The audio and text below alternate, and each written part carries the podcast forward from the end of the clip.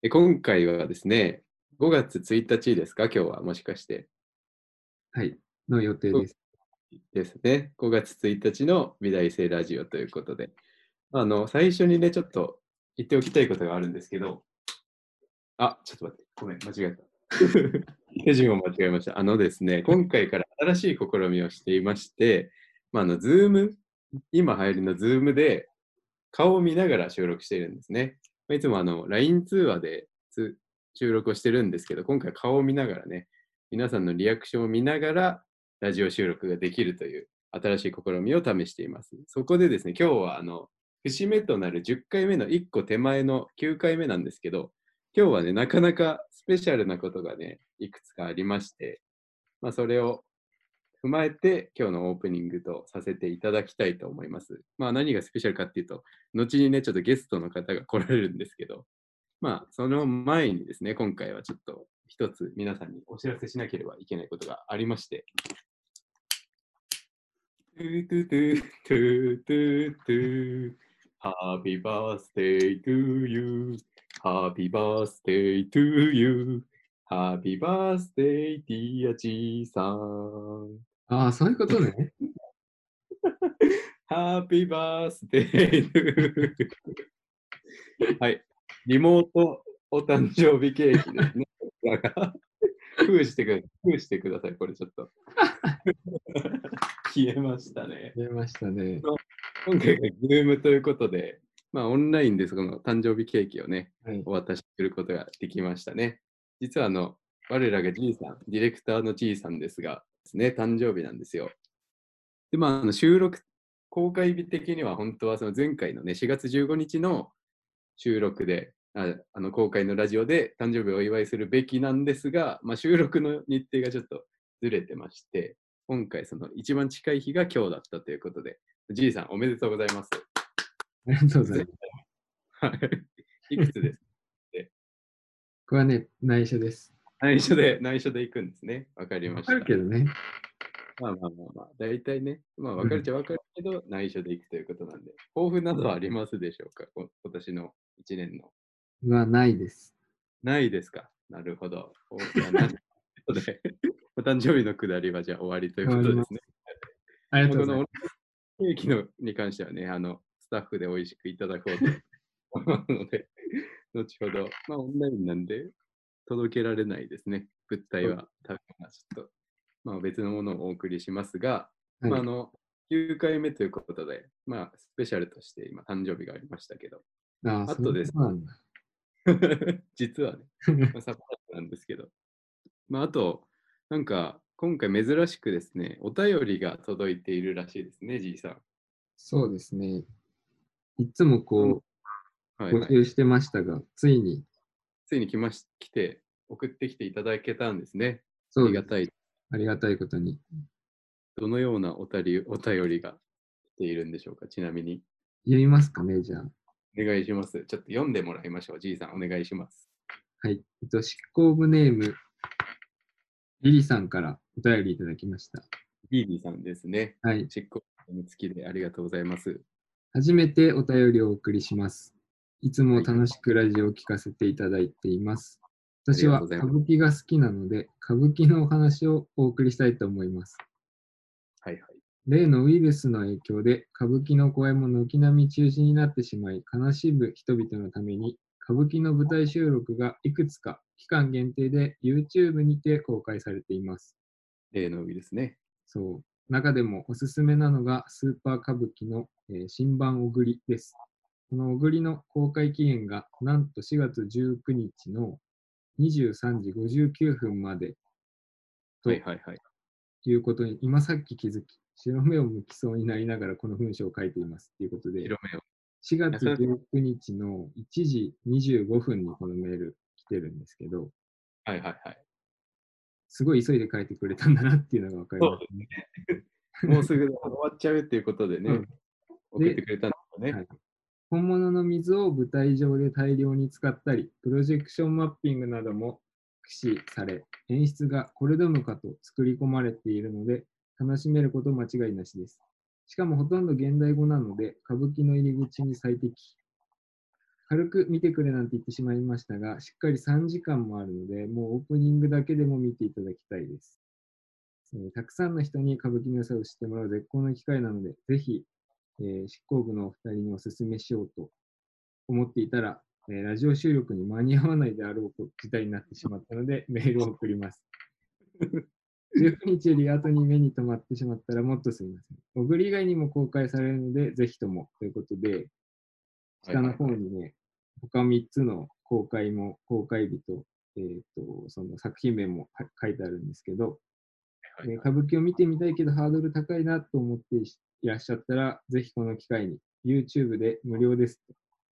もともと歌舞伎の良さを伝えたいのですが、この辺りで黙ることにします。白目を向きそうになりながら書いた文章なので、読めたまじゃないと思いますが、長々と失礼しましたっていうメールをいただきまして。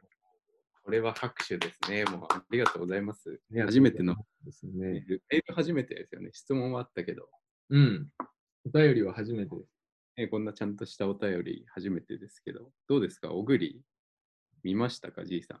私ね、これ見て、多分ね、はいはいこの日の19日の8時とかぐらいから3時間見たんですよ、ちゃんと。で、2個公開されてて、はいはい。今回の新版小栗って多分役者さんが、主人公の役者さんが2人いまして、猿之助さんの方が3時間。はいはい。で、その3時間の方を見たんですけど、はいはい。普通にすごい面白かったですよ、やっぱり。うんうんうっていうのもあって、はいはい。聞きやすくて、内容も入ってきやすかったし、はい書いてある通り、あの演出もすごい凝ってて面白かったんですけど。いいな、あの、小栗ね、見逃したんですよ、僕。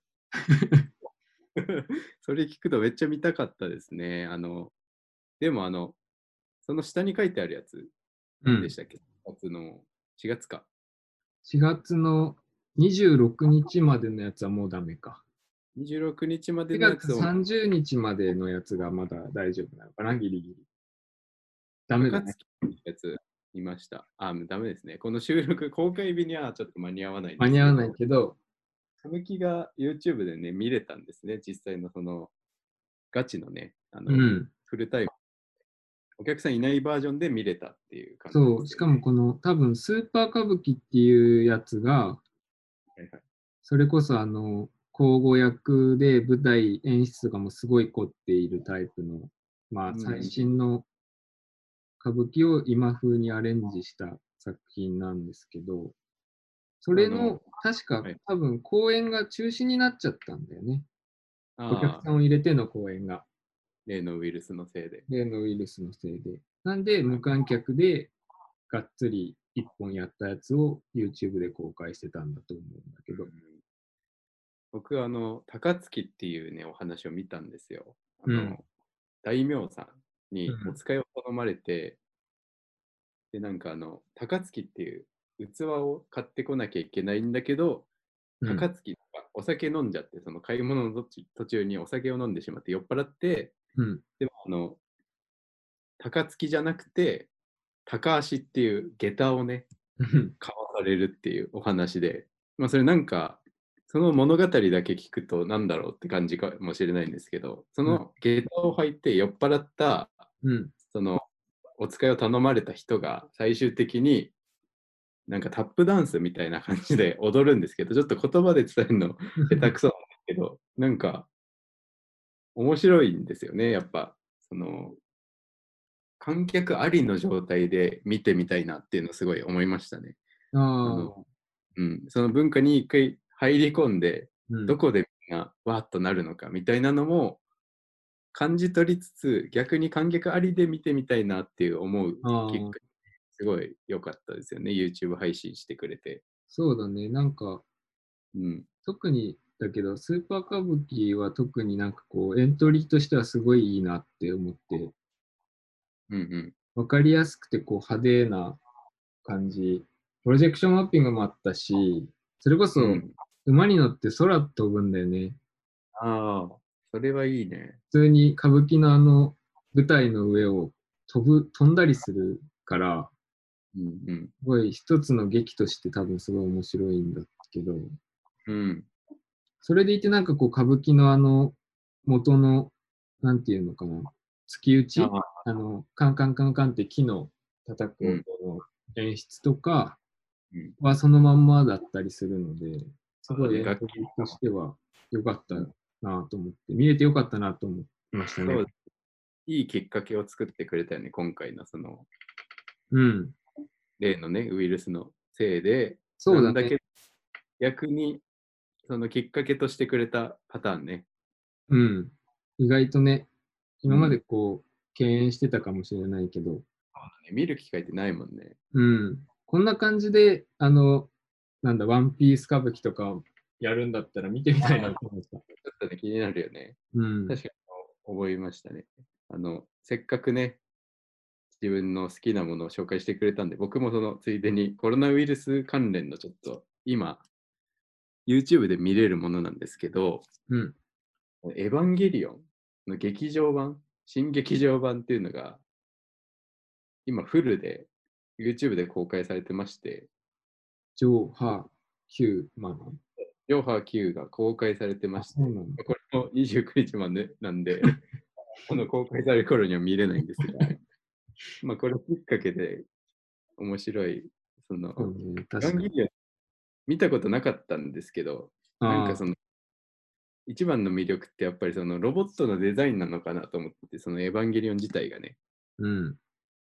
かっこいいからエヴァ初号機とか、そういうのがなんか、キャッチーだから流行ってるのかなくらいに思ってたんですけど、うん。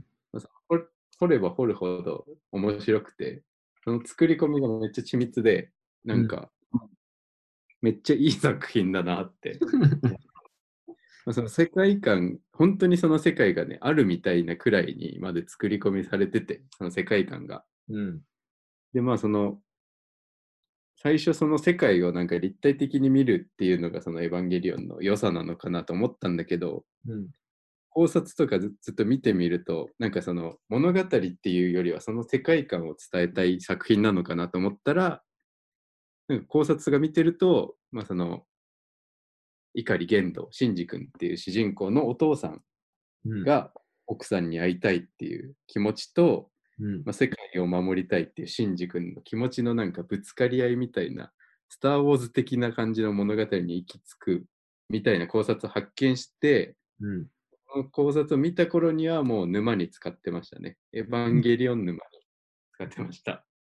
のでまあ、コロナウイルスでみんなそのめいってるところにね、こういうきっかけを作ってくれるすごいいいコンテンツですよね。リリーさんに逆に紹介したいです、僕からも。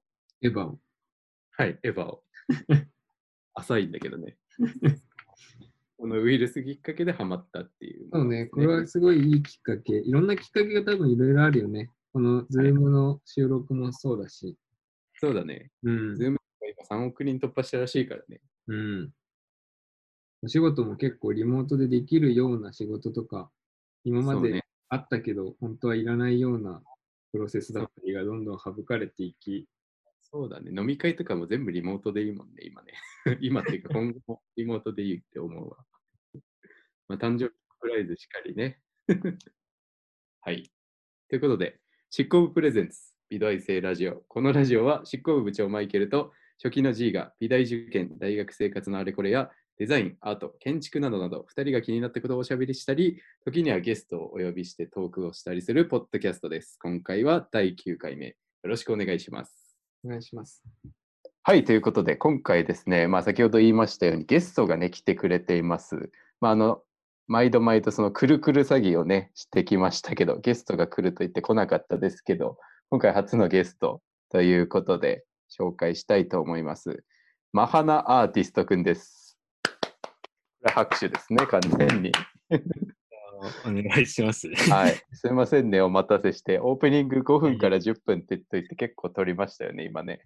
全然。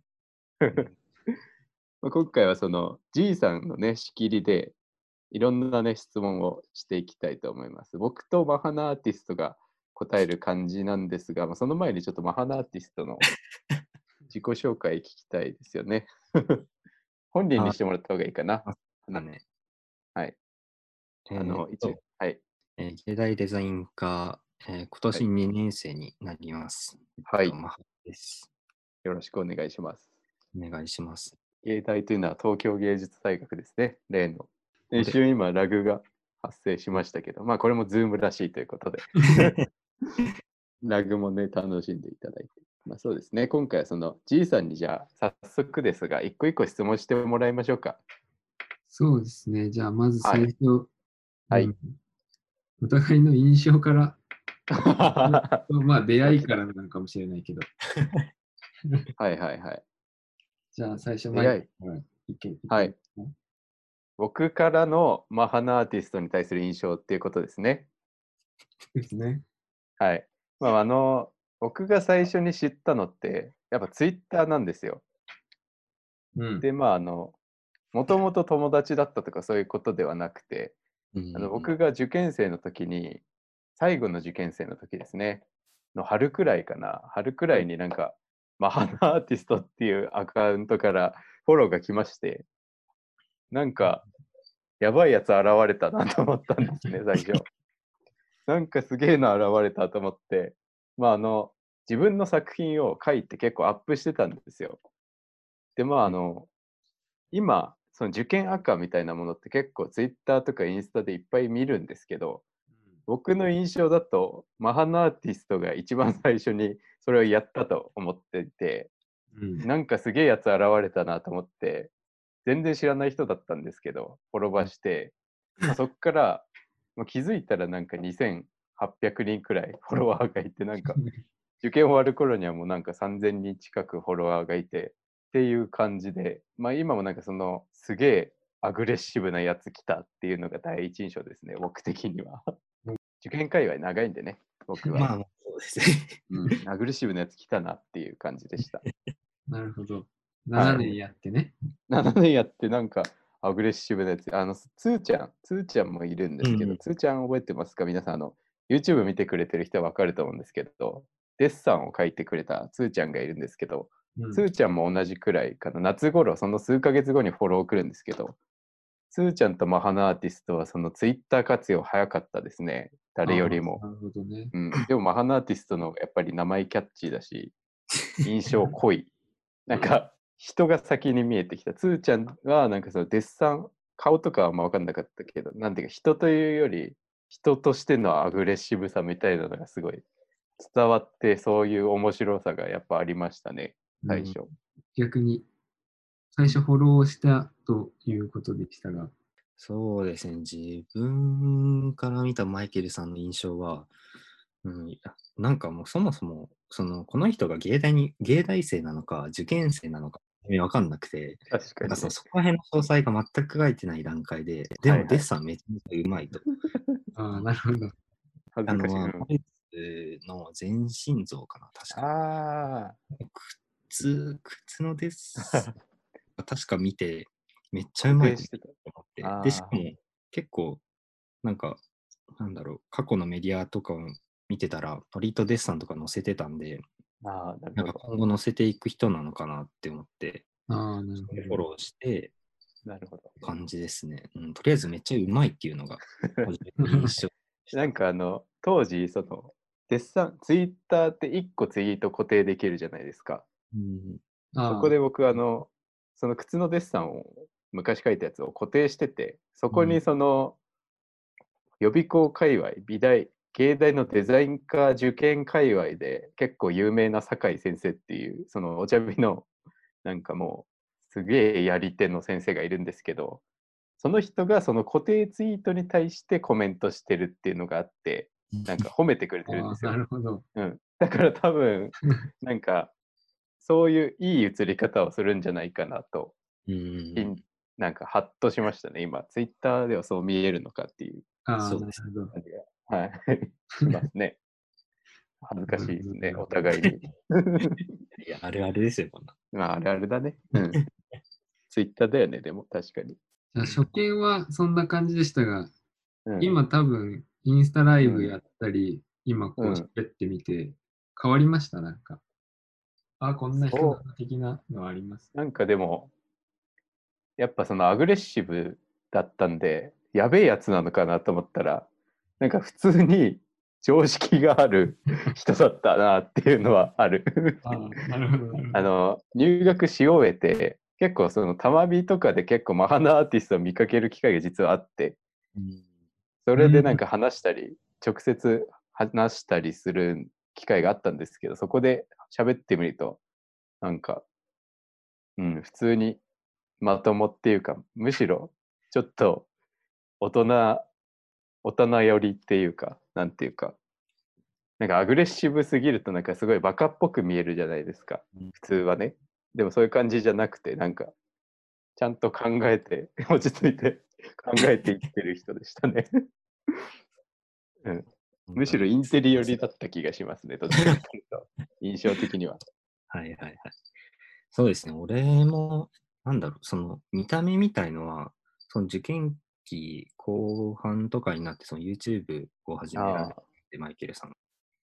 だからそこで、その、なんだろう、ビジュアル的な面は普通に知っていたんですけど、うん、直接話してからやっぱり、なんか、寛寛大な人だな、みたいな、すごい優しい、えこの人みたいな感じでしたね、本当に。ー、えー、あでもなんか、はい、YouTube さ、やっぱ派手だけど、YouTube 始める前から知り合いっていうの結構ミソだよね。今回のラジオでいうところの。ね。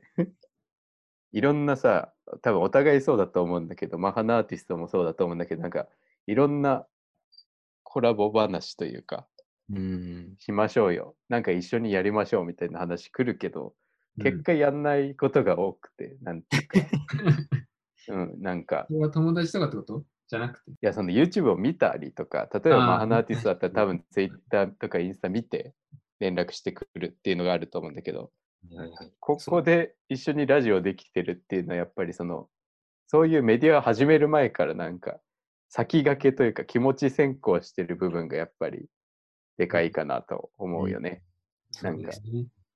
面白そうだからやりたいっていうかさ、続け続けみたいな感じじゃなくて、むしろ先陣切って走ってたタイプ同士だった同ら。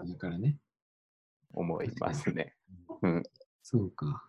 実際、お互い1年生終わって、今2年生ですけど、う大学生を1年間やってみてどうでしたか？どうでしょう？マハナ君は。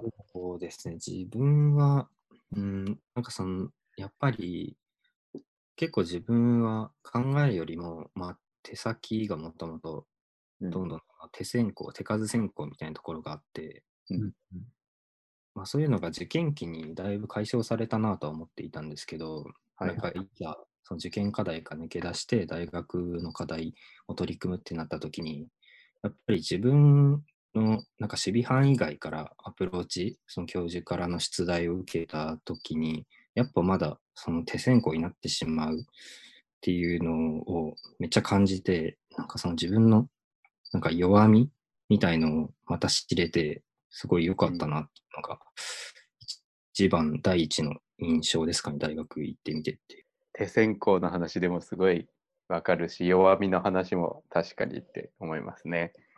あの、手先行、マハナアーティスト手手先行っていう話ちょっと面白くて、あの、マハナアーティストのツイッターにデッサンめっちゃ載ってるんですよ。うんうんまあ、あの、段階的にその、外の人が成長段階を見れるっていう面白い構造になってるんです。手数めっちゃ多いんですよね。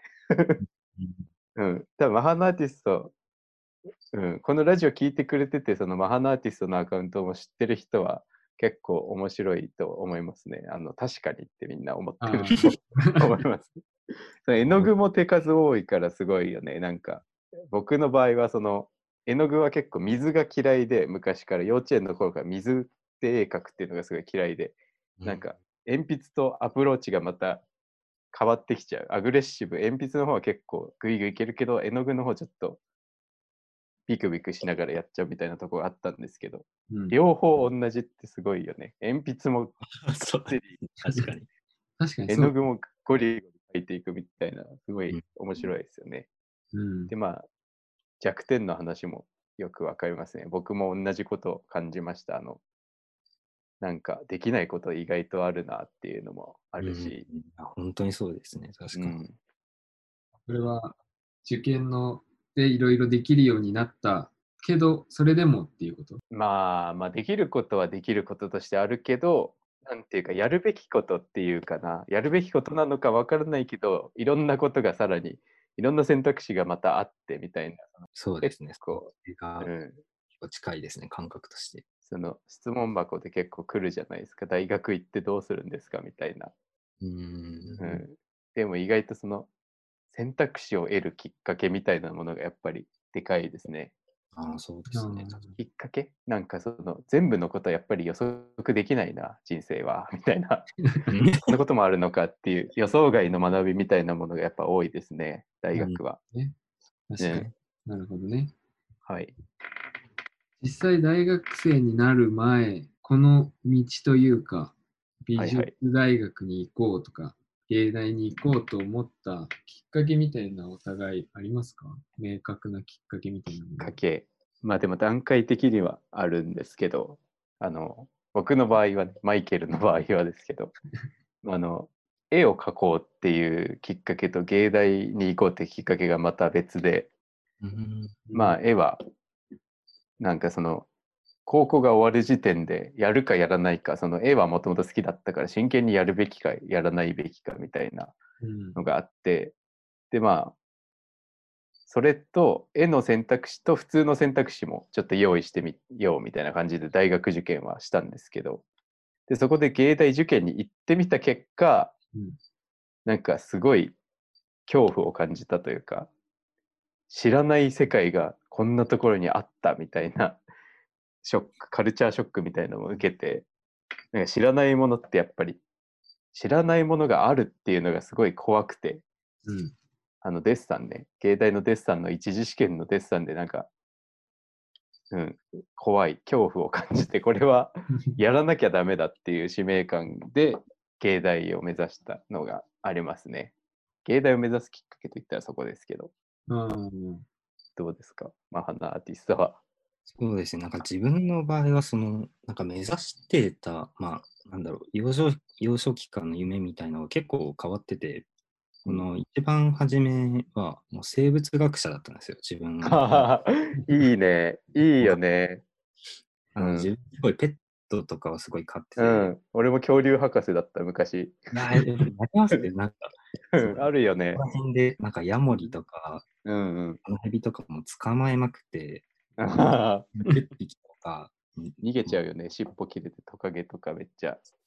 すごいいっぱい飼ってて、なんかそういうのをまあ研究したいとかもあって、初めはそうだったんですけど、うんなんかだんだん、まあ、飼ってるうちに病気とか、なんかそういうのを、その飼ってる生き物たちがかかるようになっちゃって、まあ、そういうのをやってたらいいなってなって、今度獣医に変わったんですよ。おお、すげえ道だね。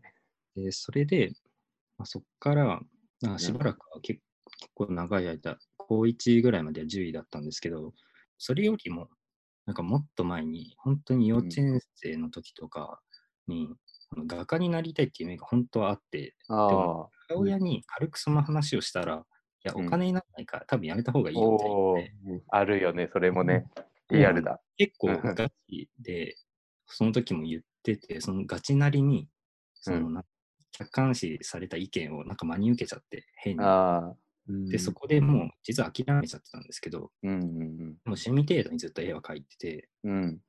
で、まあ高3の半ばぐらいになんか転機があって、うん。その、が学校の文化祭で、その、お校門のところになんか扉絵みたいのを描くのを担当することになって、なんかそれを、なんかもう、本当にかなり直前に人からお願いされて、うんうん。もう3日間ぐらいしかなかったんですけど、なんかそおれを、おなんか1日半ぐらいで、なんとか書いたら、おなんか書き込みで得意の。コミなんかもう今、今から思ってはそんな大した全然ものじゃないんですけど、なんかその、うんこの学校のあの美術の先生が芸大卒、芸大日本画卒、えその方が、お前芸大とか興味ないのって言われて、そもそもえー芸大じゃなかったんですよ、俺、本当に。もううん何うんうんうんうん芸大とかも何も知らなかったんですけど、うんそこで初めて芸大ってものを知って、うん。いろいろ調べていくうちに、なんかもう美術の道もやっぱありなんじゃないかああ、うん意外とね、しっかり道があったみたいな。そうなんです、そうなんです。うんかなり幅も広いし、うん。なんだかんだその10位になりたいとは口では言ってたんですけど、普段の趣味程度の制作とかにも、その表現者になりたいっていうのがうん。かなり普段からあって、うん。そのやっぱ根底にあるものがちょっと覆せないというか、そういううんがあって、もう割と2ヶ月後ぐらいにはもう画塾に通い出してました、ね。おお。なるほどねね。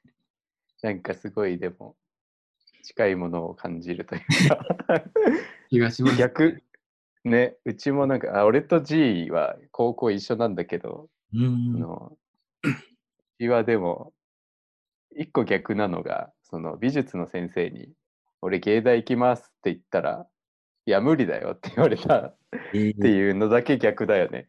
そうだね。きっかけはすごい近いものがある気はした。そうだよねなんか、なんか高3の、好きだったっていうのもあるし、うん絵を描く描いたりね、ものを作ったりが好きだったっていうのもあるし、まあどっかでなんかこう美術とかそのアートとかこうデザインとかっていうものがお金になるかならないかというか、うん仕事になるかならないかっていうところで、いつの間にか線引いてるみたいなところやっぱりみんなどっかにあるんじゃないかなってそうだね。あるよね。聞いてて思うのは、うんやっぱみんなあるんだなって、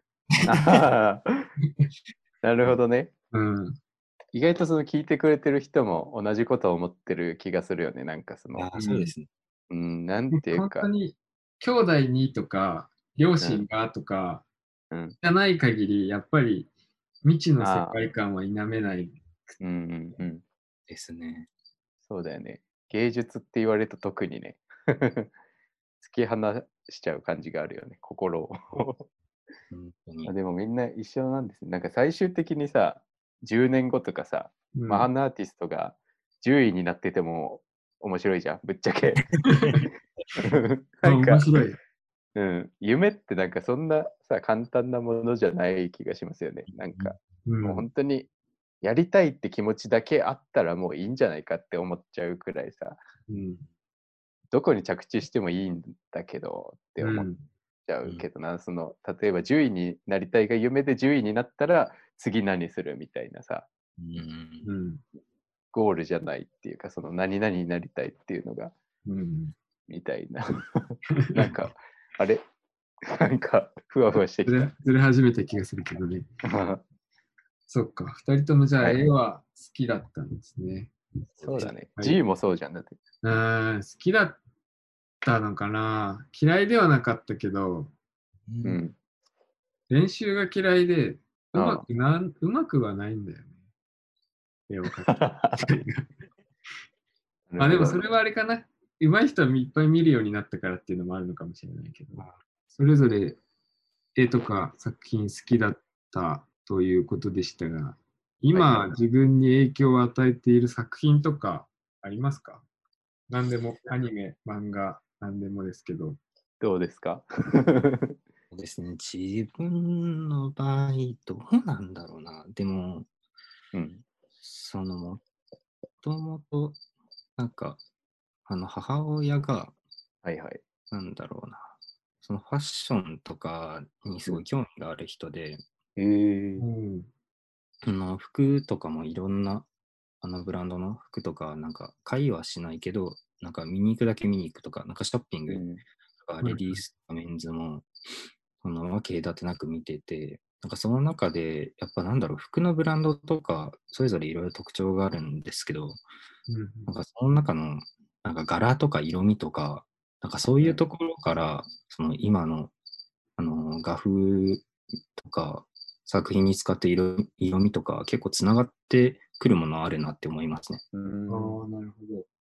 うん。なんか、なんだろう、いわゆる、この画家のとか、うんそういう感じではないんですけど、なんか導入としては、あの、違ったマテリアルから落とし込むみたいな感じなんです。面白そうだよね。自分の場合はそういう感じですかね。うーん。ファッションから絵画に、うん。ちょっとわかりやすく雑めに言うと、ファッションから絵画にみたいな。そんな感じですね。うんなるほどね。まあでも、同じかな、その誰がとかはないけど、最近は漫画をよく描いてるから、漫画見て、なんかその、まだその、インスピレーションとかそういうレベルまでは行ってないんだけど、モチベーションはもらえるっていう感じがすごい多いですね。追ってる漫画の最新刊とかで、あ、やっぱ漫画好きなんじゃんみたいなのを再認識するっていうのが、今の一番の影響というか、救いですね。モチベーショョンくれるのが、ン獣事変ですね。具体的に言うと、最新刊出たばっかなんで。そうか。なるほどね。G 的にはなんかあんのその、あ、建築だもんね。そうそう。私は一番最初のきっかけは、おばあちゃうんんちの新築だったんだよね。小学生ぐらいで、あの新築って新しく建てな建て替えをうんすごい間近で見てて、うん。家作るの面白いなって思ったのがきっかけえーなんだよね。えーだからそこから変わってないんだよね、今。すごいね。えーそういうきっかけもあるんですね。うん。見るっていうの。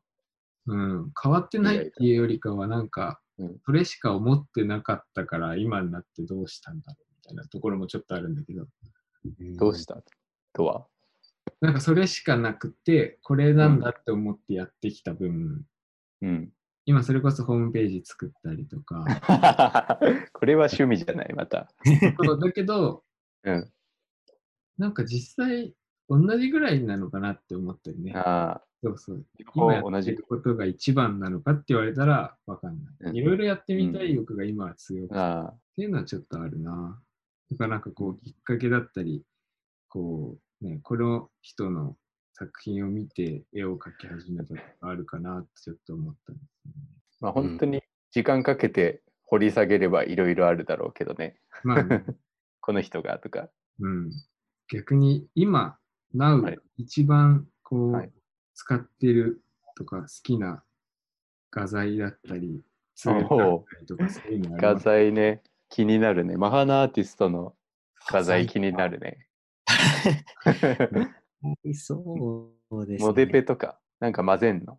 混ぜます、混ぜます。やっぱ下、えあの普段絵画制作自分はしてるんですけど、うんそうですね。うーん、まあモデルもそうなんですけど、うんなんか、その、自分、新美卒、新宿美術学院はいはい ウィルズっていう画材屋さんに売ってたはいはい。画材、そのリキテックスのうん。硬くなるメディウムっていう、今ちょっとズームの画面では見せてるんですけど、あ全然硬くなるメディウムっていあ、う そんなの日本語で書いてあるんだ。で、そうなんですよ。本当にあっすげて、うん。なんか、マジで硬くなるんですよ。まず、ええ うんうん本当に硬くなって、なんだろう、モデペとか混ぜるよりも全然硬くなるし、速乾性も段違いなんですよ。ええだから、受験期からこれを結構愛用してて、その今もその作品の制作ペースとか、あの落としたくないなって時に、うん。乾き待ちとかがあると、やっぱかなりああ、なえるよね。こういったものを、そうですね、あの作品の制作ペース上げたりだとかしますね、すごい。あと、絵の具、絵の具で言うと、このリキテックスプライムっていう、あの、あブランドなのかな？ブランドがあって、その、リキテックスなんですけど、日本、日本製の、日本製のもので、その世界堂とかでは売ってないんですけど、ええなんか黒いラベルで、でもめっちゃ高いんですよ。なんか1高いんだ本ちっちゃいので、なんか600円とか、ええもうちょい、もうちょいしたかな。ちょっとあんまり覚えてないんですけど、そう、なんかうん確か高くて、でもめちゃめちゃ色がいいですね。なんか味わい深い。ええ他のよりも段違いに色がいいです普通に、あれなんだ、混ぜ剤というよりは絵の具って感じなの、それは。ね。シンプルに絵の具として。ええうんそうなんだ絵の具。出てきましたよ。アクリル絵の具。早っ。最上位ランクって書いてある。ええそんなのがあるんだ。うん。売ってないんだ300ミリツチューブ610円だね。ぐらいだね。高いの結構すんね1000 1090円とかもあるよ。油絵の具並みにするんじゃない？もうそれ結構今受験生必見の情報でしたね。そのマハンのアーティストの作品を普段見てる人はわかるかもしれないですけど、結構ゴリゴリなんですよね。ゴテゴテというか、ですね。ゴテゴテの方が近いですね。油絵の具買ってくらいなんか厚みがあるというか、そうですね。めっちゃ持ってますね。うん。しかも実際受験時代もそういう平面結構書いてたでしょ。そうですね、本番も試験官をやってた先輩から、はいなんか、お前はデッサン平面平面じゃ、あ、平面立体じゃなくて、お前はデッサン立体立体で受かったんだろうっていう 平面じゃなかったんだ。こと 言われました。ああ、まあ、そんくらい個性がね、やっぱりあると強いですよね。しかも速乾性あるって結構そうなんです、そうなんです。ね重大ですよ。乾かないからさ、全然メディウム系。うんあ、そうなんだ。うん。すぐ乾くっていうのはでかいですね。高いですね。そうですね、マイケルさんどうですか？僕はね、あれですね、今一番好きなのは、あの、石粉粘土。うんうんうん。うんくるみえっていう石粉粘土が一番いいですね。あの、樹脂粘土とかも使ったんですけど、やっぱり、なんか、なんだろう。あー作品って感じになるのは石粉粘土のような気がしますね。あの、磨いたりできるっていうか、綺麗になる。うん。樹脂の方はなんか、こってり作り込み、なんだろう、樹脂粘土はオーブンで固めるゴムみたいな手触りの粘土なんですけど、結構細かいヘラとかで、まあ、例えばフィギュアとかドラゴンみたいなさ、ゴテゴテした細かいやつを作るのは多分そっちの方が向いてるんですけど、なんか綺麗な、あの僕結構その野菜とか果物とかを人間っぽく作ることが多くて、うんそういうフィギュアを作るときにツルツルにしたいんですよね。あの、ヤスリで。どんどん目を細かくしていって、綺麗にしていくのに石粉粘土がいいですね。あと、絵の具も濡れちゃうんで、重宝しても。はい。くらいですかね。本当はデッサンの道具の画材とか言った方がいいのかなそういうことじゃない。大丈夫だ。いや、いいんじゃない？デッサンの話散々してるもんね。まあね、いろんなところでね。うん実際今じゃあ、それぞれ、まあ、うん学校で、その、教、なんだ、教授から来る課題として作る作品はあるけれど、おのおの自分で、マイケルだったり漫画描いたりもしてるじゃないですか。うんうんそういうこう自分で好きなものを作っていいくっていうのをこれからも続けていきます。それがお金になっていけばいいなって思っていますか？実際その辺のこう好きなものと、まあ有名になるためのものというか、商売のはいはいはい。両はい立するのかしないのかっていうのは実際今どう思います？ああ。元気が終わって受験対策のために作ってたものから、うんうん。ある種解放された今、うん。その辺は感覚変わりましたか？なんか結構でも、その、戻りたい気持ちっていうのがすごいあって、あの、受験に戻りたいわけではなくて、うん。受験シーズンで一番その、良かった感覚っていうのがあるんですけど、その、朝5時に起きて、夜10時に寝て、その起きてる間ずっとその、デッサンして、明日はどうしたらもっと良くなるかな、みたいなことを考えてる時間っていうのすごい良かったなと思ったんですけど、まあ、うん結構その受験だったから途中で目が覚めてしまったというか、その先生にデッサンだけで食っていけるわけじゃないからね、みたいなことをさらっと言われた時に、はっと目が覚めて、あ、そうじゃんと思って、でもその世界すごい良かったなと思って、なんかそのはいリズム、生活リズムもそれのためにやって、で、まあ結果それがお金になったら幸せだなと思うんですけど、うんなんか、そういう生活に持っていくための、なんていうか、インフラ整備みたいなものを今やっている感覚ですね。ななんるかね。うんなんか結局、別に YouTube でもいいし、YouTube 嫌だったら多分他のことやるだろうしってくらいのニュアンスで。いますね。漫画がお金になったらまあそれはもっとやってもいいしみたいな。その時決めればいいしみたいな感じがうんしますけど、結局楽しいが一番かなっていうのは思いますね。両立は可能な気がしますね、そこは。っていう感覚。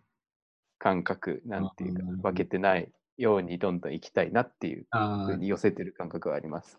後にこう、整って一歩になっていけばいいかなっていう感じ。うん、っていう感じ。今別だけどね、完全に趣味でやってるもの、絵はもう完全に趣味でしかやってないし、みたいな。で YouTube は普通にもう仕事としてっていうふうにどんどんシフトしていこうかなっていう感じ、ああ、なるほど。うん、ではある。なるほど、なるほど。まあ、アーティスト的には、なんか、あーでも、うんうん、なんだろう、根本的なものはなんか一緒かなって聞いてても、う。ん、うん。その自分も、まあ、普段制作してる絵画、絵画制作うん。は今してるんですけど、はいはいその一番、まあ一番やりたいっていうと、まあなんだろう、最近ちょっと微妙にもなってきたんですけど、そのああのファッション、ファッション系、一番自分がやりたいのは、そのファッション系で、うんうん。結構普段から SNS 見てもらって人からすると、あ、そうなんだって多分思うと思う結構面白いけどね、これは。みたいな感じなんですけど、なんか、なんだろうな、その現段階で自分が表現できるそのツールの中で一番最適なものを選んで、その自分の伝えたいもの、表現したいものを表現していくっていうスタンスを取ってるんですけど、まあ、そうなった時に、その自分が今までその技量を積んできたものの中で一番クオリティが上がるってなった時に、やっぱ絵画、その絵を描くっていうのが自分は一番表現をしやすいツールだったんで、今はそういった感想を取ってて、うん。でそのなんで今すぐ復職やんないのかっていうのは、うん。自分の場合結構あの作るも作るもののサイズがでかかったりだとか、うん、その材質をやっぱもちろんこだわっていきたいっていうのもあって、その、作る上でのやっぱお金がそもそもないので、うん、そういったその土台をしっかり整った段階でそっちに移りたいなって考えてるんで、うん。今はその絵画制作をまず土台としてやっていくっていうスタンスをとってて、だからなんだろうな、絵画制作がしたいのかって言われたら、うん。まあ、ある意味割り切ってやってるところはあります。で絵画制作の中でもその自分が本当に表現したいものっていうのと、そのなんだろう、ビジュアルをキャッチーに切り替えて描いているものっていう、また2パターンに分かれてるんで、うん。結構、うん、そうですね戦、戦略的にやってるっていうの、やっぱあるかもしれないですね。なるほどね。あマジで似てるよね。そうですね。うんやりやすいものと、需要に合うものと、うん。あとは挑戦みたいなね。挑戦する部分みたいなねねじ伏せないといけない部分みたいなものもあったりってことバランスがね大事なのかもしれないね。確かにね。やりたいことだけとか、やれることだけっていうのよりも、バランスがうまいことなればいいのかもしれない。うん。うんあでもそういった意味ではさ、結構その G はさ、うん現実的なバランスを生きてるよね。うん、でもそういう同じじゃない？とうん。圧倒的に手数が足りていないなと私は思うんで、自分でそうなの。うん。やりたいこと多分ある、ある。とかやってみたい、チャレンジしたいなと思うこととかもあるけど、うんそっちより、なんかもっとその、なんだ、どっちかっていうと、マイケルで言う YouTube とかの方の比重が今大きくなりすぎているんだなって、俺の中で今ちょっと聞いてて思った。ああ、その本当はもっとじゃあ、なんていうか、模型とか作りたいみたいな。絵描いたりとか。うんとかなんかその辺の、まあもっとなんかこうチャレンジする部分の比重をもうちょっと増やしていかなきゃいけないななるほどね。チャレンジの挑戦の比重か。挑戦の比重、半端ななるほどね。比重というか、ね、需要に対する比重じゃなくて、とはちょっと思いましたね聞いてる人も多分いろいろ思うところがもしかしたらそうだよねバランスだもんね、結局ね。うん、どんな感じなんだろうね、みんなは。そうね、同じようなね、そのうん。美大受験、芸大受験を経て大学生になった人たちは、うん実際こう周りにいる、まあ、同い年もしくはまあマイケルと関しては年下になるのかもしれない 残酷ですね。残同酷な現実だ。同じ学生空間にいる周りの人たちを見て思うことありますか？もっとこうしたらいいのにとか、あの人た 我々が。ちなんかお互い多分いろいろ外に出すこともしてるじゃないですか？YouTube だったり、SNS だあったり、なんかこ矢面に立つ側にある意味いる人たちから、うん。割とこう、他の人たちより気にしてる部分が意外とあったりするのかなと。なるほど。なんか自分 SNS 自分の需要にうん敏感な気がする、気がするのよ発信してる人たち。比較的に周り。ああ、確かにね。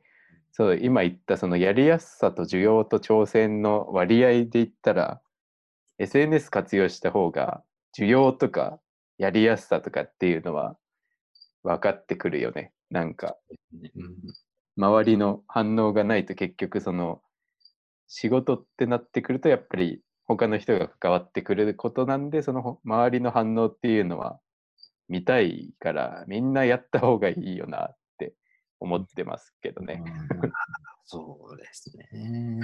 結構そのノートであのみんな YouTube やればいいのにみたいな記事を投稿してる時期が僕はあって そうなんか本当やったらいいなって思う。若いんだからさ別に失敗とか 俺より若いじゃん周りとかも、うん、結構失言もすると思うけどそれでもやってもいいと思うむしろその手伝いだったら全然するし何をい、うん、何がいけないことなのかとかっていうのが分かんなくて怖いとかなら全然サポートしたいよね本当は、うん。ああ、なるほどね。うん、やっちゃえばいいのにってはいはい。そのや挑戦も何挑戦したらいいかっていうの分かってくるじゃんやってた方がうん、そうですね。なるほどまあアーティストできりは 言いづらい結や構学年年代近いからあもっとなんかこうしたらみたいなそう周りえーなんだろうな。うーん。うーん、まあ、そうですね。なんだろう。まあでも、あんまり、うんその感情に身を任せない方がいいのかなっていうのうんはありません。単純に、なんだろうな。うーん。うん、なんだろう。結局、その感情論とかっていうのは、なんだろう。ある種時間の、時間の無駄になりかねないと思うんですよ。ほうほまあ、例えば、う、うんその何か問題が起こって、それに対して、うんこの怒ったりする時間って、実は無駄じですか？そういうことね。なんかまあ、なんだ今のはまで一例と出したんですけど、うんうん。例えば何か、うんまあ、課題に取り組むなりしてて、うん。なんか、なんだろう、盲目的にできないことに対して悩むのではなくて、うん。その、なんでできないのかっていうふうに切り替えて考えるとか、まあ、そういった意味合いで、その感情に、まあ、身を任せすぎない方がいいんじゃないでもなんかその自分の場合は、そのこの考えって、その実は受験期に自分がすごい見出した考え方なんですけど、そうよね。結構芸大受験だったらそういうことあるよね。あそうなんですよ。なんかもともとめちゃめちゃ感情論人間で自分が、うんうんうん。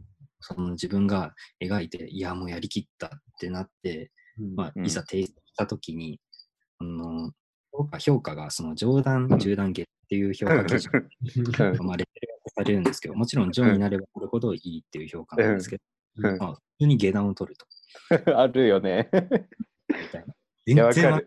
たいな。うん、もう、もう冷静じゃないんですよね、普通に。冷静になれなくて、なんかそういう時間がすごい自分は長かったんですよ。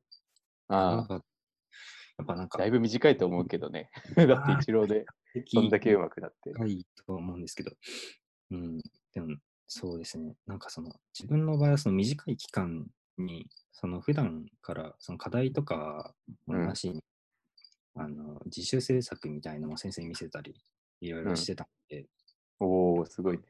そういうのが人一倍多かった分、うん。まあ、なんだろう、言われる機会が多かったんで、うんデータがね。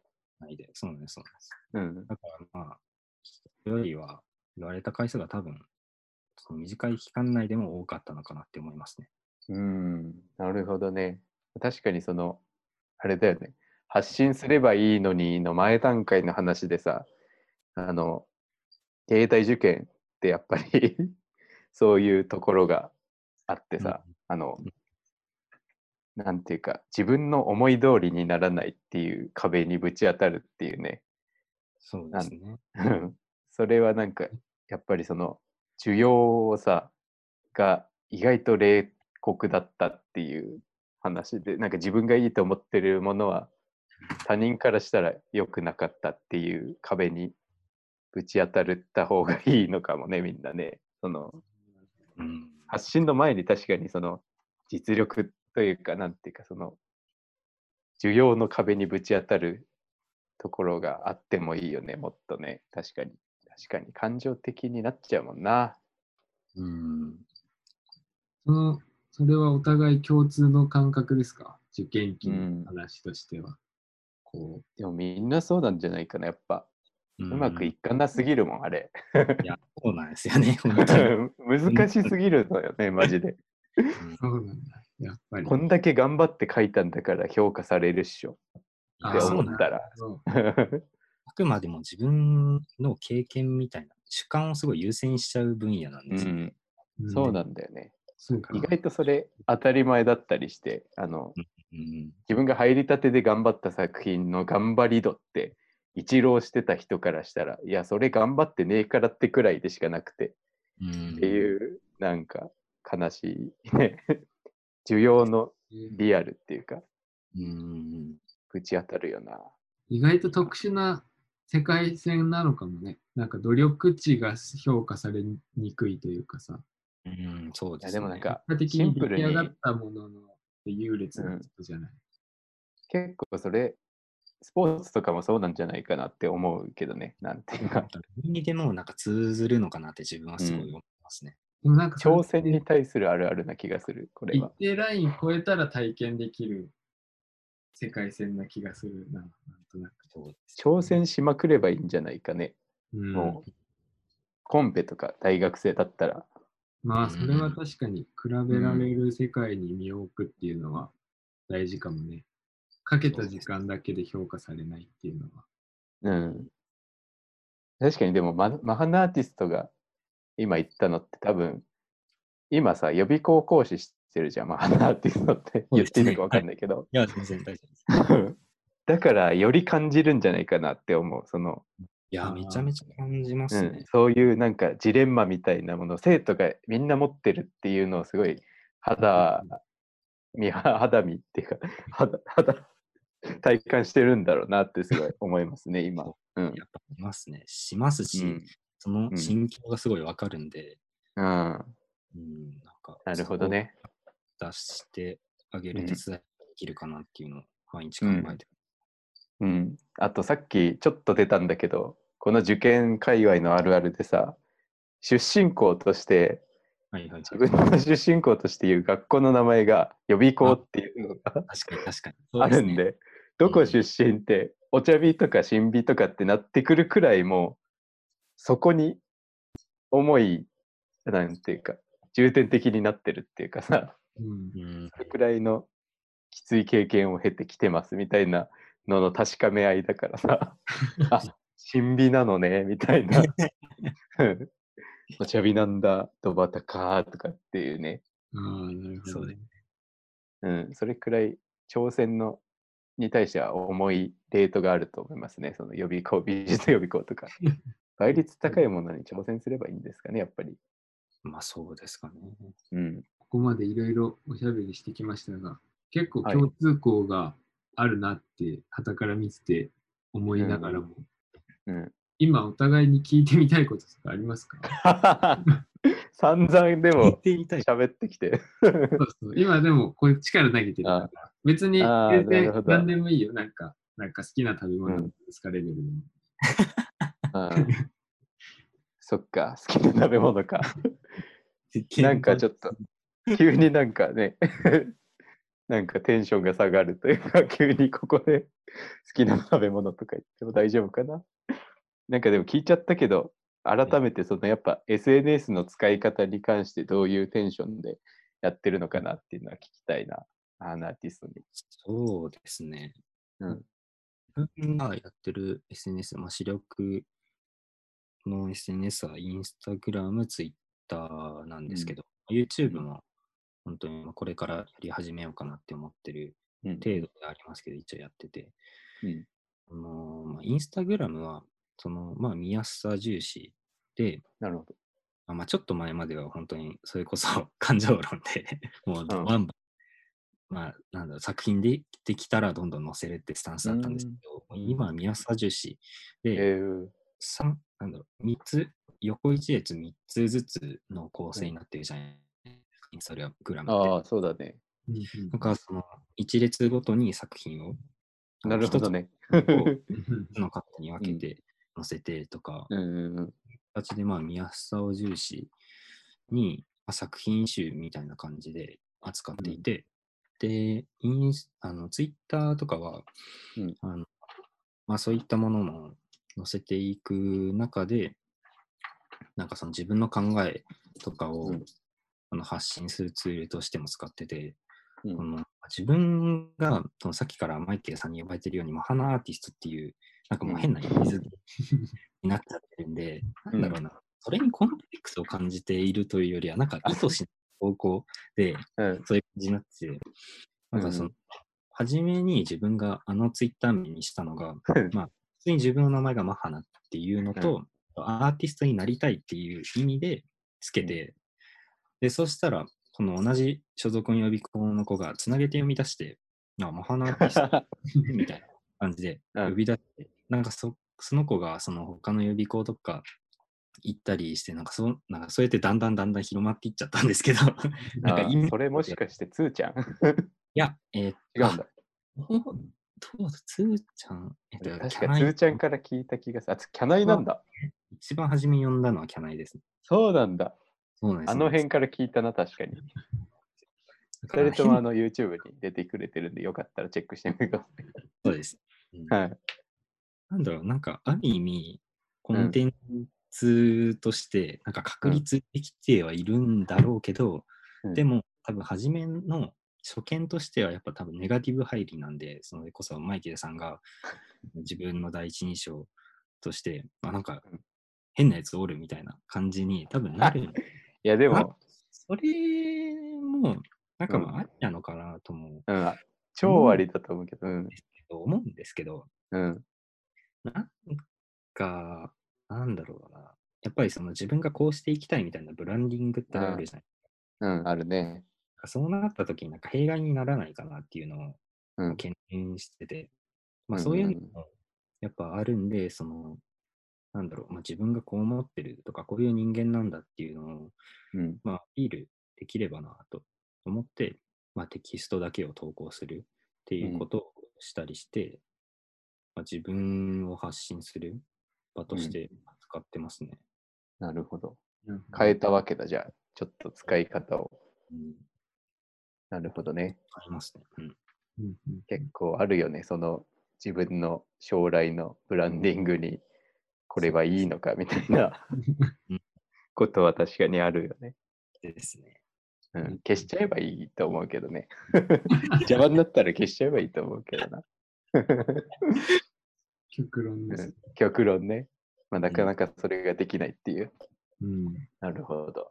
そう、まあでもなんかこういう話をすると、うんなんか、なんだろう、なんか好きなことを投稿できないってなんか、すごいやりづらそうだねみたいなこと言われるんですけど、うんまあでも、ある意味これが、これを好きでやってるんで、うん。うんなんかまあ、なんだろう、やりにくいなとかはまあ思わないですね。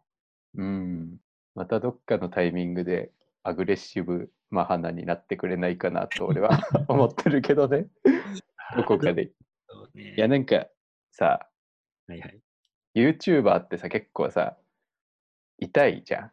痛いやつじゃん、結構。まあまあえー、YouTuber でーすってやってんのって結構 痛々しいと思うんだけど、なんか、あ、仲間いるってすごい思ったんだよね。ああ、な なんかもうい、痛いって言うやつが痛えなと思ってきてさ、最近。見てんじゃねえよって思って。うん。なんかでも、ね、仲間がいるって思ったんだよ、すごい。や、そうだったんですね。なんかその、なんだろうな、発信する側としては、まあ、うん受け取り方はその人次第なんで、なんかその、なんだろう、まあ、例えば不快に思うとか、そこら辺の責任をこっちに一任してくるのはどうなのかなとは思います。そうだよね。まあ見なきゃいい話だからね。ないかなと思う。まあそこもまたバランスの話になってくるよね。そうですね。なんか、どれだけプロとしてやった方がいいのかみたいなね。うん。なるほど。うん。逆に、マハナさんからありますか？聞いてみたいこえーそうだな。うーん。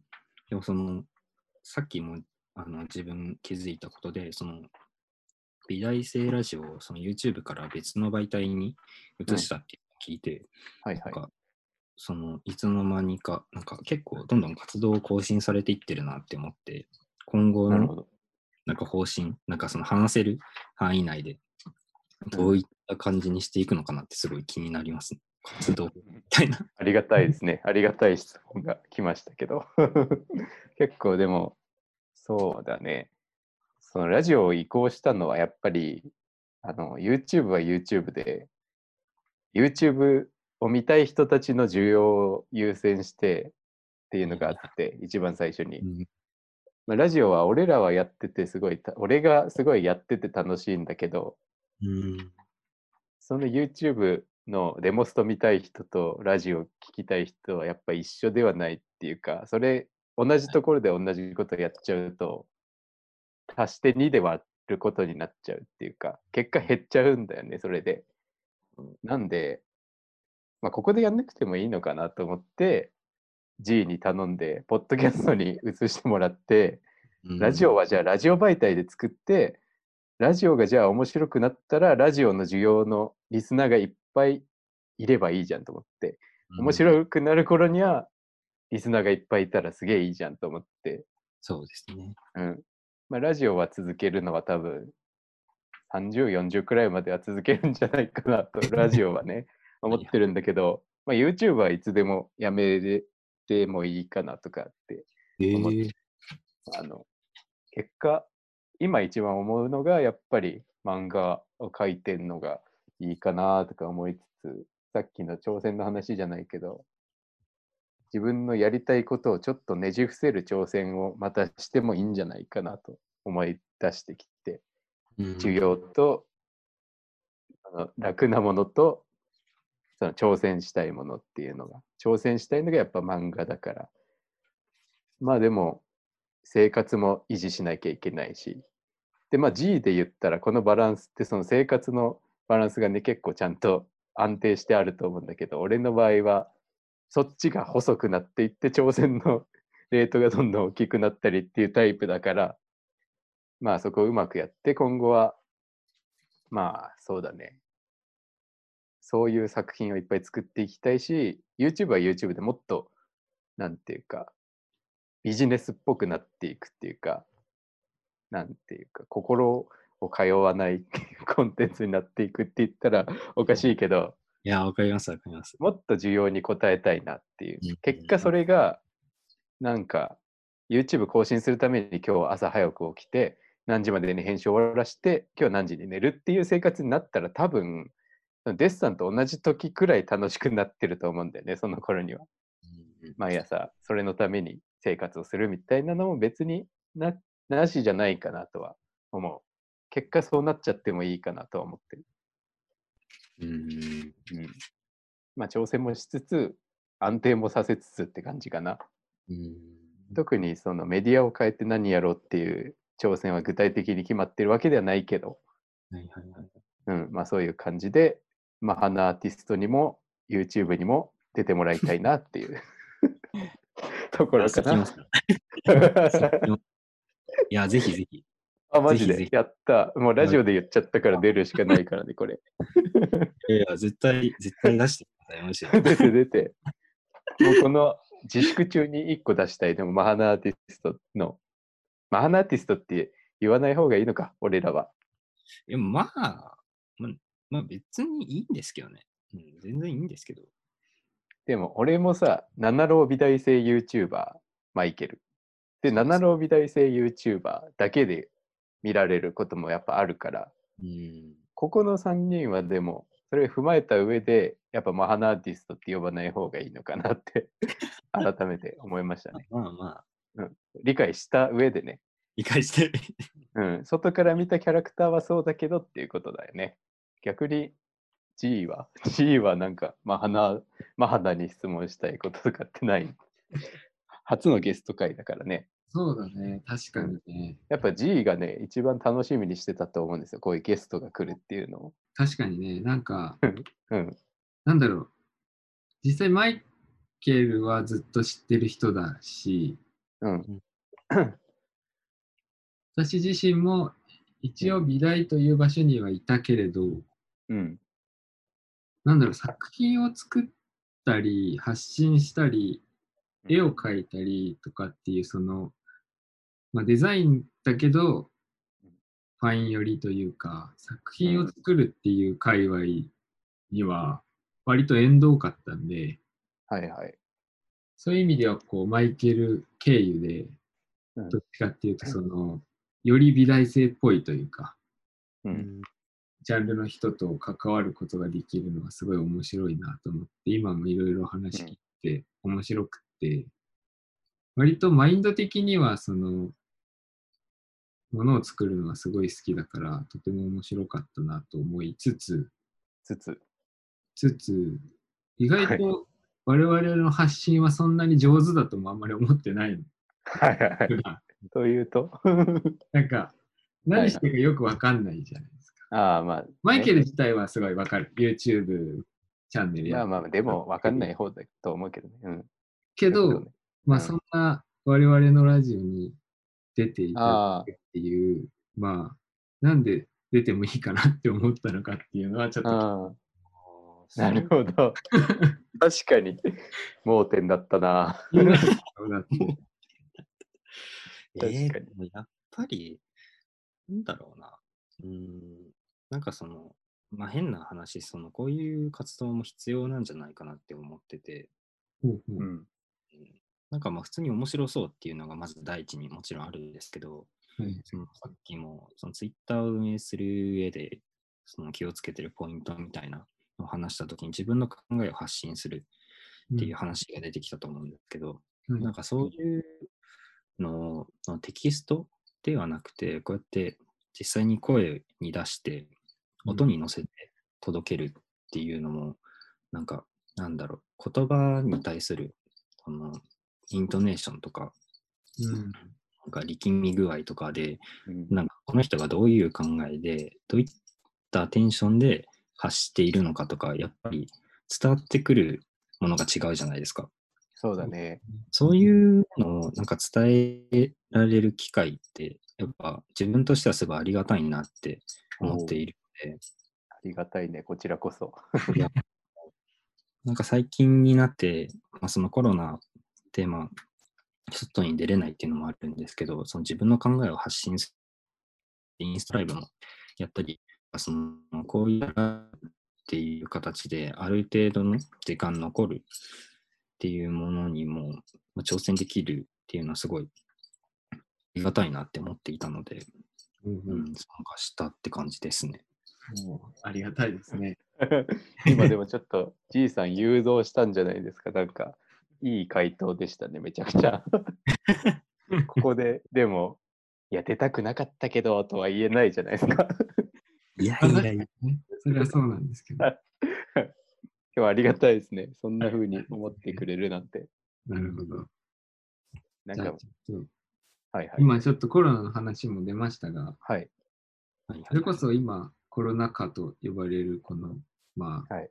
ね、自粛中でこれからどうなっていくかよくわかんなくなりつつありますが、実際はい。自分たちがいる今のこう作品を作ったりする業界とか、うんまあ、それに対する世間の目とか、まあ今結構、ね、家で楽しめるエンターテインメント、さっきもオープニングでやったけど、YouTube とか、結構需要が上がってくるような雰囲気もある世の中、今後どうなっていく感じしますか？とか、自分のスタンスとしてはどういうふうに関わっていこうと思っているっていうのは特にありますか？それともあんま自分のスタンスとしては変わらないのかなとか、この辺はどう思いますか、やっぱ学校とかっていう話になりますかね？そうなってくると。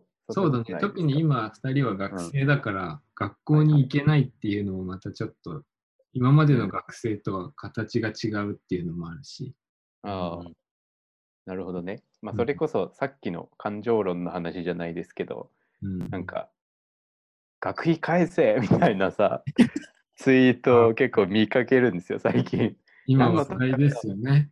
大だみたいなさ、うん そういう感情はないですね、正直。それこそ感情的になるなよって思って、まあでも、なんかもらえるものはもらっとこうかなとは思ってるんですけど、まあその講義でなんか学費返還とかだったらもちろんもらいますけど、うんなんか別に、いやなん、そんなに期待して入ったのくらいにちょっと思ったというか、ああ、なるほど。うん、うんなんだろうね。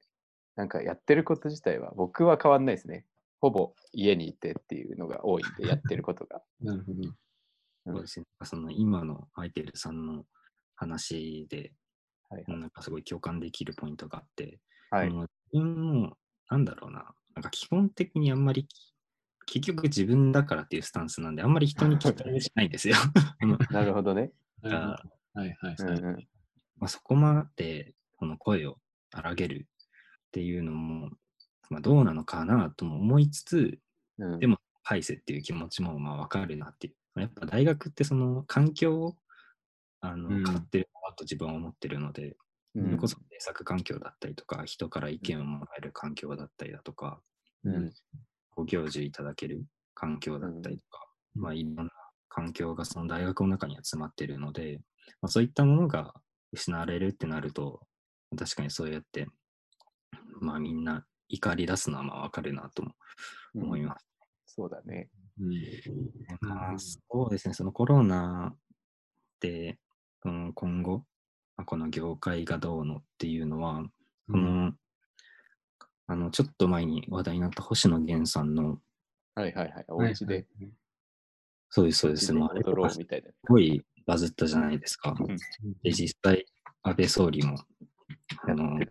入してみたいな感じになったと思うんですけど、なんかあれ見て、まあ前々からその、まあ気づいまあなんだ、自分、ここの中では気づいてたんですけど、そのうん自分の弱さを なんかそこで実感して、まあどういうことかっていうと、うん。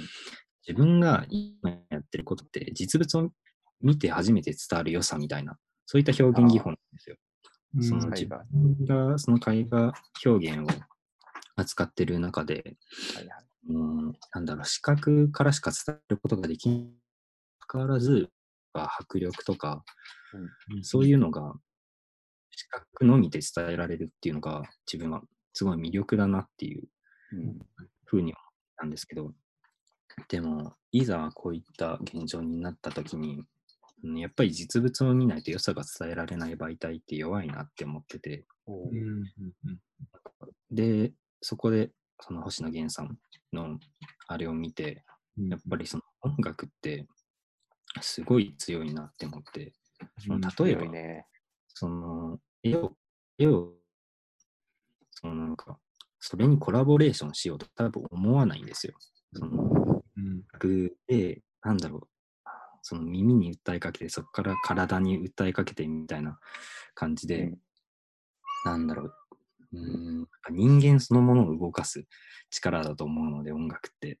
はいはいなんはいかそういうものの方が、なんだろうな、圧倒的に強いなっていうふうに思うので、なんかそのうん。自分はその今まで使ってたこの絵画表現だとか、そのさっきも最終的にやりたいのはファッションだって言ってたんですけど、うん。まあそれも結局実物を見せないとっていう実物ありきのうん。ものだと思ってるので、なんかそこに、なんだろう、ある種変な執着をするんじゃなくて、そのデジタルの媒体にも手を出していこうかなって思って。で、今、そのい第一弾ではないですけど、まあ、もともとあのやっていきたかったその映像作品、うん自分の場合はミュージックビデオなんですけど、へえ。に作曲をやってて、へえ。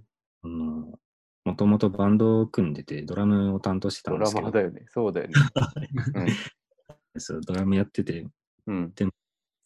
なんか、もともとそういうのも、やっぱりその、なんだろう、絵画表現しかり、音楽しかり、結局表現、自分の表現したいことを表現できる媒体なので、なんかまあそういう表現方法にシフトしてもいいのかなって今は思ってますね。うん。なるほどね。うん。確かになんかあれが出た時はやっぱり音楽に嫉妬しましたね。いやー、そうなんですよ。音楽いいなーってすごい思う瞬間やっぱ多い。ね本当に。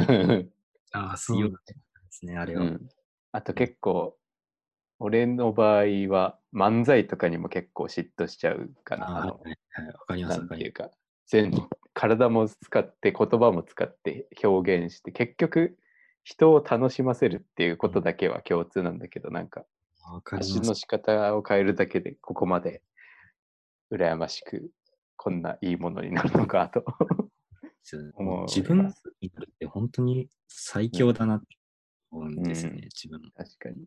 なんか自分たちって、まあ、マイケルさんも一緒にするのはちょっとあれなんですけど、その自分は本当に道具があって初めて成立するんで、うん、自分だけでは何も表現ができないので、そうかね。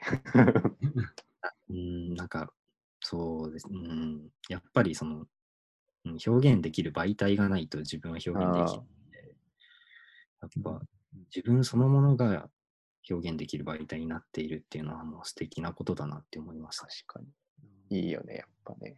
うん、だからラジオ面白いのかな。そうです。ううんん。ああ、なるほどね。はいうん。なるほじゃあちょっど。と今いろんなこうね、はい星野源さんとか出てきましたけど、今まあ、はいはい。それぞれ気になっていることとかはありますか？まあエンターテインメントしかり、作品しかり、まあ今これが気になっているみたいな、ちょっと注目している業界ないし、作品ないし、教会。自分が参入するみたいな気持ちでってことかな。ではな。くあでもいいし、まあこの分野やってみたいなとか、まあいろいろね、服飾の話とか出たけど、今出会ってきた気になっていること、なんかこう、カルチャーとして気になる項目あありますか？あ。やっぱり漫画気になるな、俺は。なんかその、結局、いろんなことやりたいって思う瞬間がやっぱ多くて、恐竜博士じゃないけど、なんかあれについてもっと知りたいとかっていう瞬間がやっぱり多くて、うんなんか、結局それはどうするのかなって思った時に、一番なんか融通きくんじゃないかなと思ってさ、絵本でもいいんだけど、物語としてその自分の学習したものを詰め込んで、なんかストーリーとして楽しんでもらうみたいなやり方がすごいいいなと思って。まあその、週刊少年ジャンプで連載したいとかっていう気持ちじゃなくて、なんていうか、自分の表現としてすごいいいなって思ってるのは最近やっぱりこう部屋にこもって改めて考えると漫画だなっていうのはすごい感じますね。うん、なるほどね。確かにな。そう自分の場合は、その、はいはい。先ほども言った通り、まあ、ミュージックビデオをまあ作っていきたいなうんいいな。その、なんだろう、まあ、ミュージックビデオってやっぱ映像じゃないですか。そのうん映像の表現技法って、その自分は多分実写ではないんですよ。多分、もまだわかんないんですけど、多分実写ではなくて、ってなった時にまあアニメーションなんですけど、うんなんか今すごいアニメーションに興味があって、なんかもともとなんか自分にはできないんだろうな、なんか変に一線を引いてたんですよ。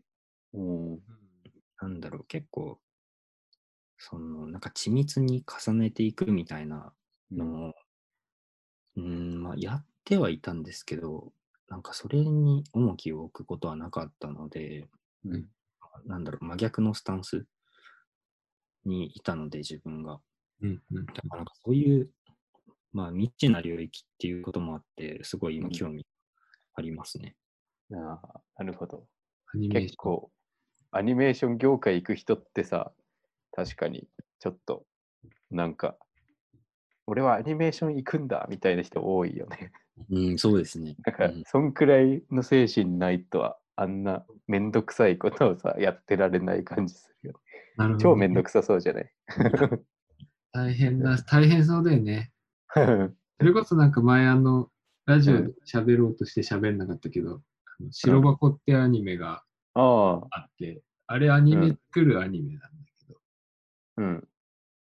アニメ版のバック、あーなん違うかな。でもアニメ版の、なんだろう、バックマンとかみたいにあっあて、アニメあ、を作画。そう、作る。うんしかもその、なんだろう、作画だけじゃなくて、本当にアニメを作るアニメで、うんうん制作進行とか、作画の人も監督も全部出てきて、分かりやすくてすごい面白かった。映像系みたいなノリ。よりもすごいリアルだった。ああ、リアルよりなお仕事ものだったんだよ。うーんマジで。そうそうそう。まあ、1話目がね、すごいね、なんかこう、女の子いっぱい出てきて、このまま見ていられるんだろうかと思ったんだけど。っ ああ、寄せたんだ、社会に。ていうか、もう最初からずっといい仕事アニメで、あそうなんだ。そうすごい熱い感じで。ああ、萌え系かと思いきや、本当にただ出演者としている人たちだったんだ、その人たちは。なるほどね。たまに。ああ、う面白かった。んうんうん。でも大変そうだ。ね。すごい。大変そうだよな。そうか、アニメね。うん。では、そろそろ最後ら辺に来ましたけど、お、2年生、今2年生ですけど、まあ2はいはい年生、3年生、学生のうちとかでも何をしたいのかっていうのはありますか、明確に。これはやりたいみたいな。お学生のうちとか、まあ2年生のうちとか、区切りはどこでもいいんですけど、いいですか？じゃあ、私から 先に。まあ、2年生になってからはもうちょっと僕、版画専攻なんですけど、実は、多摩美術大学の絵画学科版画専攻っていうところに属してるんですけど、もうちょっとやっぱり版画に向き合いたいなと思いますね、2年生は。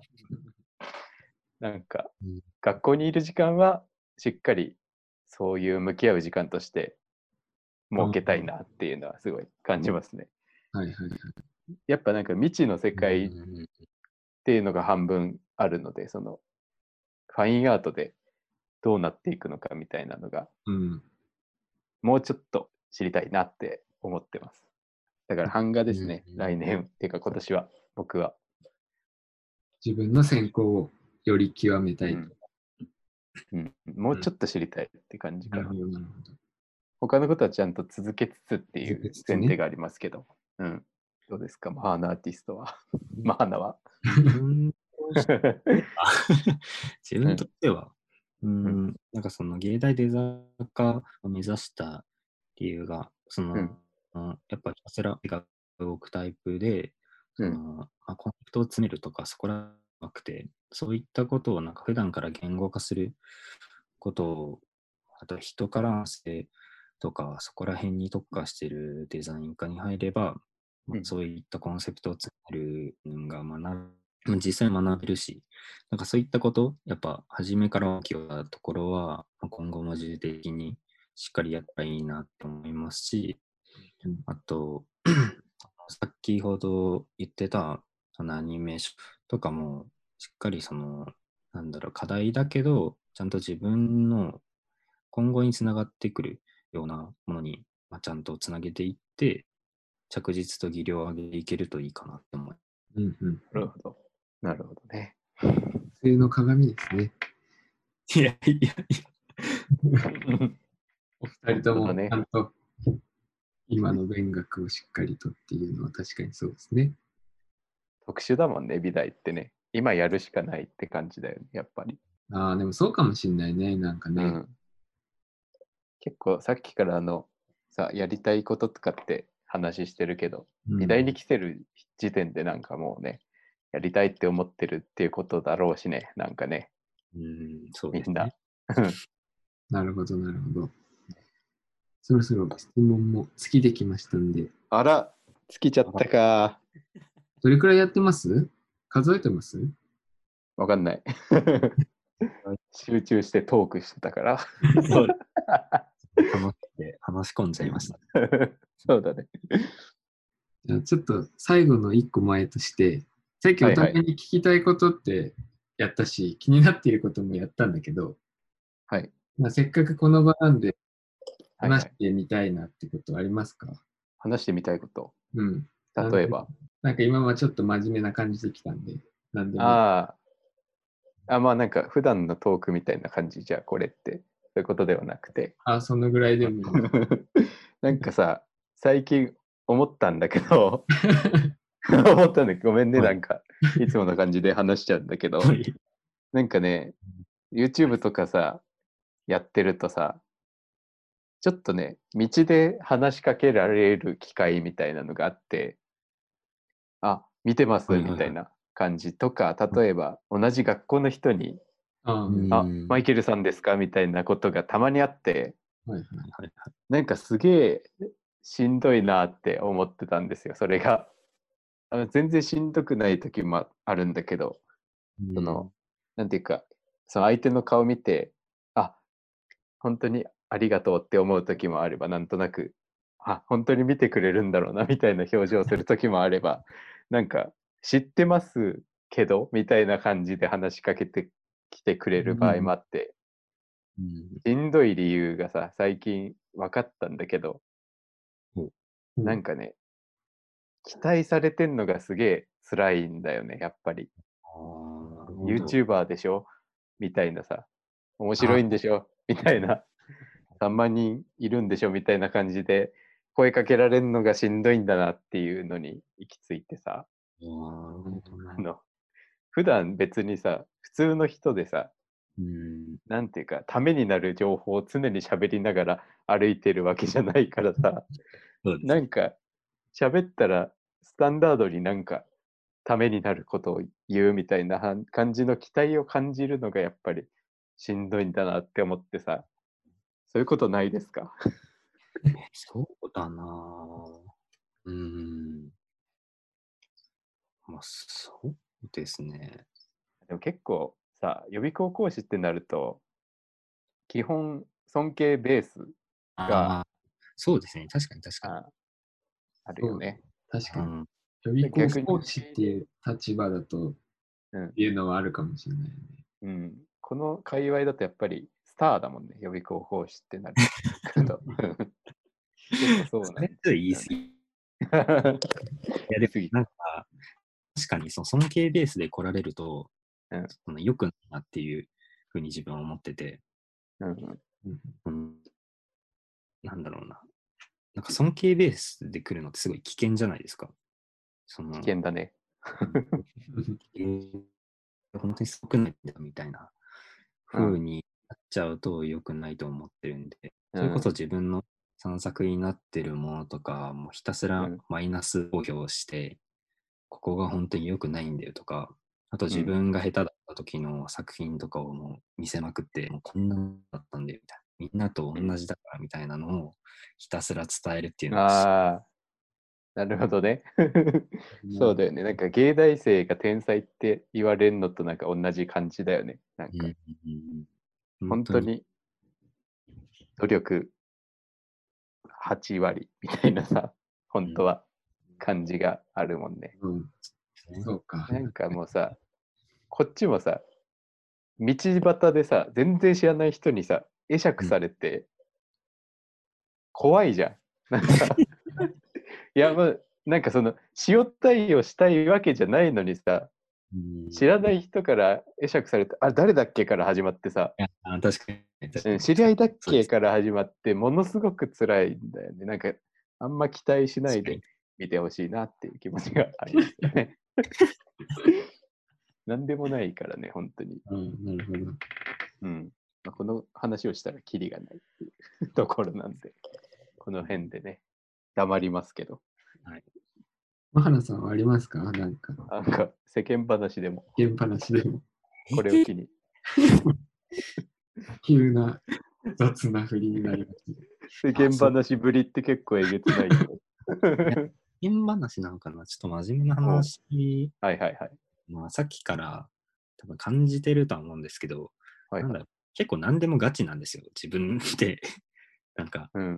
何に関してもなんか深く考えすぎちゃうというか、ほうほうんその結構、その普段仕事をされてる方とかって、その仕事とプライベートに対してオンオフがあると思うんですけど、まあそういった方が大半だと思うんですけど、う。うん。なんか自分なんかそれがなくて、結構ずっとオン状、なんかオフの状態がないなんですよ。はいはいはい。あ、はいはいはい。どっちなんですか？今、マハタはさ、いくつなんだっけ、今？俺は、えー、とうん3月で20歳になりました。あ、若い でも、俺今、オンオフつけてるつもりだけどさ、あの、うん。21歳くらいの時に、バイトガチでうん税だった時期があって、アルバイトしかしてない時期があって、うんその時はもう、ずっとオンだったね。ずっと仕事っていうか、バイトのことばっか考えてた時期があったけど、なんだろうね。そのオンが自分のためになってるならずっとオンでいい気がするけどね。バイトは別に自分のためになんない部分もあるっていうのが、その時は気づかなかったけど、後々気づいたからオンオフにしたけど、うん全部オンでもいいんじゃないか。疲れるってことそれは。まあそうなんですよ。なんかいいのかなっていう。なんかその現段階で、まあマイナス、まあ、まあなってないってなってないんですよ。そのなん。うんなってないよね。人と関わるっていうのが入ってくると、なん。かなんか友達との場合もないの時に、なんかこういうテンションが発動しちゃうと、なんだろう、なんか軽いノリもできないみたいな、ああ、なので、そうなると人が関わってきちゃうと、ちょっと厳しいんですけど、ああ、そういうのじゃなければ、まあ問題はないかなとも思ってるんですけど。なるほど。それは完全にあれだよね。周りの人間が悪いよね。いや、わかんないですけどね。違うか、違うか。なんか、でも悔しいな。そういう、なんていうか、ちょっとさ、マハナアーティスト、マハナの方がさ、ちょっとさ、大人というか、そういう感じがするんだよね。そういう話を聞くと。あなんていうか、なんかそう、なんでそんないつも女のって思ってくるやつはすげえ寒いなって思っちゃうけど。あ、まあまあまあまあ。悔しいね、若干ね。なんか、ずっとオンでいてほしいなって思う。それがいいと思ってるなら。まあまあまあ、そうですね。まあでもね、あるよね、そういうことね。G とかはどうだったの？学生時代。学生時代か。ああ、でも学生時代は、なんだろうな。なんだろう、うんと、その今やっている建築とか業界以外のことを、の場所に足を踏み入れてなかったというか、あ、そうなんだ。なんだろう、バイトも、その、よくある飲食とか、うん。まあ雑貨屋さんとかよくあるじゃないですか。普うん通に入るカフェとか、バイトうん。は一切してなくて、うん。うん。もうこの界隈にしかせいなかった。大学か、うん。その、バイト先も、その、事務所のバイトとか、うん。で、その界隈にしかいなかったから、うん。それこそ、ある意味、その時、学生としてのガチ勢だったんだと思う。うんなるほどね。今思うと。他の人って意外と飲食のバイトもやってて、学生もやってるから、うん。そのバイトをしてる時とかって、ある意味、オフっちゃオフだし、あうんっていう切り替えが意外とないから、ずっとガチなのかもしれないなとも今ちょっと聞いてて思ったりもして、なるほど。なるほどね。そうそう、だから、うん。ある意味全部がシームレスにつながれてるから、うんそういられるっていうのはすごいいい環境なのかもしれないなと思うね。学生時代が、今が。まあ、まあ、花さんの今の現状が。ああ。私今普通に社会人、会社に勤めていると、就業時間っていうのがやっぱ存在して、あそれが自然とオンオフのスイッチになりかねないなるほど。まあ、そのあ後ずっと頭の中で仕事のこととかつつなげて考えてることもできるんだけど、ある意味、明確なスイッチが一個ポンってあるから、そこで一回オフには絶対なるうん。し、オンも絶対ある日、毎日毎朝、オンの時間が存在するから、うん。外部的にオンオフがはっきりしてるっていうのをまたちょっと、学生でいられるちょっと社会人になって、賃金が発生してる時間が発生すするのってまたちょっと世界線が違うのかもしれないなってもちょっと思う。うん。そうですね。そうそう。なんかそういう明確な外部な外部のスイッチが今ない時期をすごい楽しむのはとてもいいなと思う気がするけどね。でもアーティストってなるとさ、そう、ないと思うんだよ、スイッチ。自分で作んなきゃいけなくなるのが、そうそうそう。そういう期間なのかもね、もしかしたら学生期間って自分でオンオフを作っていくタイミングだったり。できるタイミングなのかもしれないね。ああなるほどね。まあ、住む人が、家族が一緒だと、ね、家族の関わりでオンオフが出たりするけど、一人だとずっと一人だし、確かに。それこそ子供ができてとか、奥さんができてたらまたね、全然違うオンオフが発生すると思うんだけどでも今その、オンでいることに対してすごい楽しみを持つと、まあ、他の人のね、モチベーションにわざわざ付き合う必要はないなっていうのはもうね、う。うんん。なるほど。俺も多分学生の時多分すごい、なんで今そのレベルの話してんだって思ったこといっぱいあるもんね。ありそなんかみんなで物を作ってる時とかで、う。うん。そうそうそう。その次元かって思う時もたあるよね。でもそれは多分その人の中での、やっぱそれぞれの中のバランスが違っただけなんだなって今思えるから、うん。面白いなって思うけどね。面白いなってなるよね。逆に当時そうだった人が今のモチベーション俺より高い気もする時もあるしね。ああ、あるんだね。あるある、全然あると思う。今その人の方がバキバキやってるのが目に見える時とかもある。そうなんだ。うん。だえから、それぞれのタイミングがあるから面白いなって思ったりしますね。そうですね。うん。結構、一般の人と比べたらオンオフ下手かもね、ここの業界の人たちって。うん下だと思うね。うん、やることっていうか、やりたいことに圧倒的にやっぱ時間かかるからさ。そうですね。うんやっちゃうし、やれちゃうんだよね。うん、気づいたら朝になってるとかなったらまたスイッチがね、どんどんね、変な方向に。本当に。いやでもそれはある難しいっすよね強みだよね。とも思うあそうね今は。うん。いや、ほんとそうだと思う。なんか、一人だけずっとオンの状態なんだけど、オフのタイミングが誰よりもおかしかったりしても、いや、なんか自分のこと言ってるんだけどさ、あの、長期間頑張れるんだけど、オフになったらずっとオフ、すごい頑張んないとまたオンにならないみたいなさ、タイプなんで、なんかオンオフのスイッチって、今になっても、僕は7個上か。じゃあ、まあ、花の。でも難しいっていうね。年関係ないか、これは。いや、まあ、オンオフは難しいよね、いくつになっても。うん。もしかしたら永遠のテーマかもしれませんね。永遠のテーマ出ちゃったね。9回目にして。オンオフ問題ね。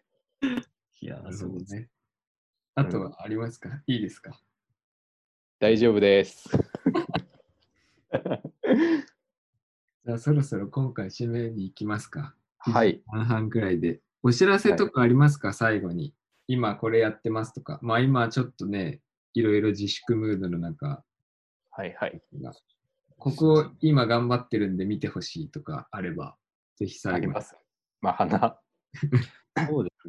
自分はそのちょ、ちょっと前から、あのーミューラルミューラル制作っていうのを、まあ、本当にちょっとだけやってて、ミューラル制作何って制作？っていうと、ミューラル、ミューラル？